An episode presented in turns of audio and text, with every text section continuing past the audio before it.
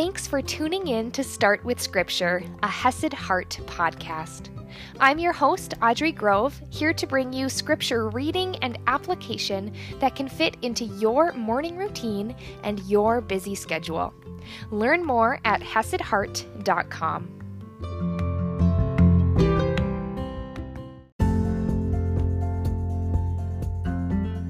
Good morning, my friends. I want you to remember today that whether you are showing up to the best of your ability, whether you're struggling through, whether you just aren't showing up as you wish you could or you would, I want you to remember that God loves you. He values you, rough edges and all. And your actions, your showing up or not showing up, doesn't change that. Yesterday, we wrapped up the book of First Thessalonians, Paul's first letter to the believers in Thessalonica. We saw this huge theme of encouragement and also a focus on the second coming, knowing that Jesus would come again. And a lot of it was really praising this church. Praising them for how faithful they were, encouraging them to love more and more, to act more and more. And also these awesome reminders, right, about the second coming, about Jesus and God as promise keeper. God is so good. He keeps his promises. He is returning, and to encourage them in all of these things. Now, the second letter is really interesting because, yes, he is still encouraging them, he is still praising them, but he is writing specifically about some different issues that came up.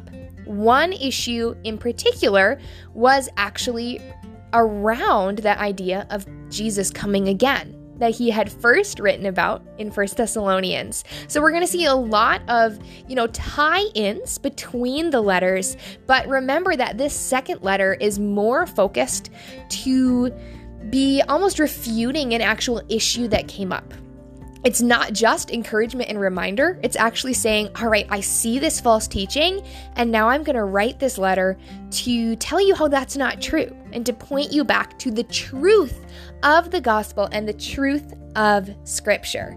So it's really fun to see just this different take on it, but they were written likely really close together, again, while Paul was still in Corinth on his second missionary journey. So it's really fun to see, you know, Paul, how much he loves this church, how much he loves this group of believers, that he would encourage them, and now he's writing back to make sure they are on the right track. So, without further ado, let's dive in. The beginning of this book is very similar to that of First Thessalonians, and I think that's really fun. So we're in Second Thessalonians chapter 1 verse 1 and I'm reading from the ESV. Paul, Silvanus, and Timothy. Again, this is Paul, likely Silas, and Timothy, his companions, to the church of the Thessalonians, in God our Father and the Lord Jesus Christ.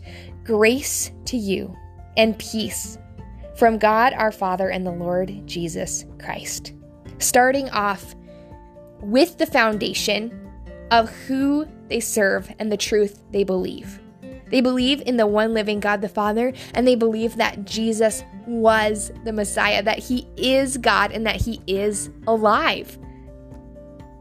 And he is saying, Grace to you and peace. Two beautiful things that God embodies. And like we talked about, it's not a temporary peace, but a lasting peace, an eternal peace. And it is grace that is greater than any shortcoming. And that is how he chooses to start this letter.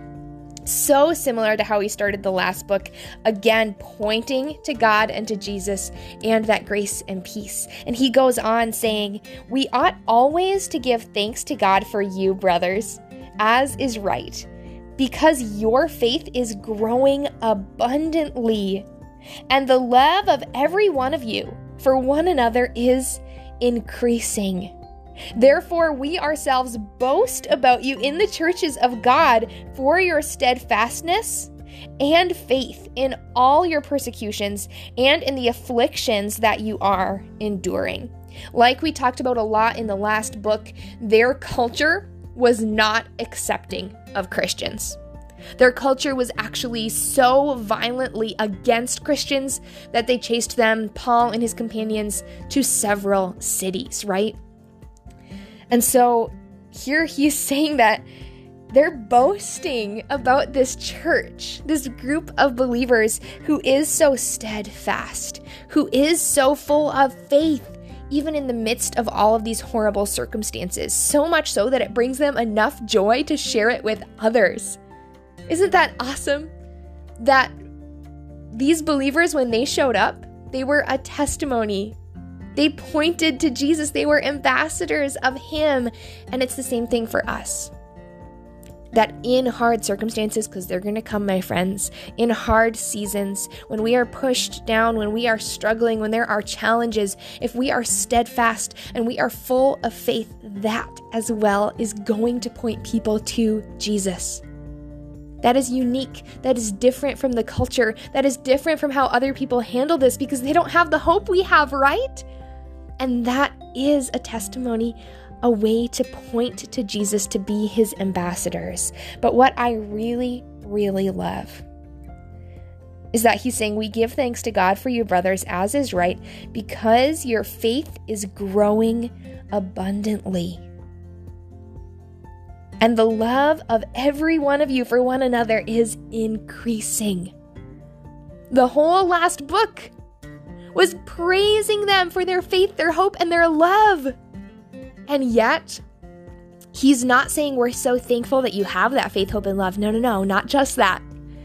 They're thankful that even though it is so great, it is still increasing. Their faith, even though it is a big faith, to withstand all of these external circumstances, all of the persecution, the hardship of the culture in their city, their faith is still growing. And their love for one another is also increasing, even though he said in the last book that they had a wonderful love for one another, that they were doing this. But he was asking them to do it more and more, and now he's praising them because they're doing just that. Their faith their love is growing, it is deepening, it is increasing. And as we look at our lives, if we are ever at a point of feeling content in our faith, if we are ever at a point in feeling content with how much we're loving others or serving others, that's not a great place to be. That's an attitude of complacency and stagnation. Yes, stagnation can happen even at these high levels. You can think of the healthiest pond ever. it can be big, it can be beautiful, but if it goes stagnant, that's when it gets unhealthy. And that stagnation is dangerous whether it's a little pond that was unhealthy in the first place or if it's a big pond that was healthy as well. And so, as soon as we start thinking we're good enough, we're done enough, and of course, right, we are salvationally because we're covered in Christ. But here on earth, there's always room to grow. There's always room to increase. So even if you're feeling good, even if you're feeling awesome about where you are in your faith or how you're serving others and loving them and living your calling, that's wonderful. But there's always room to keep on growing, to keep on increasing, to keep that stagnation, that stuckness, which can be so damaging at bay. So, my friends, keep on growing, keep on increasing, and get excited for this book. We're going to be diving into some deep topics, and I will see you tomorrow morning.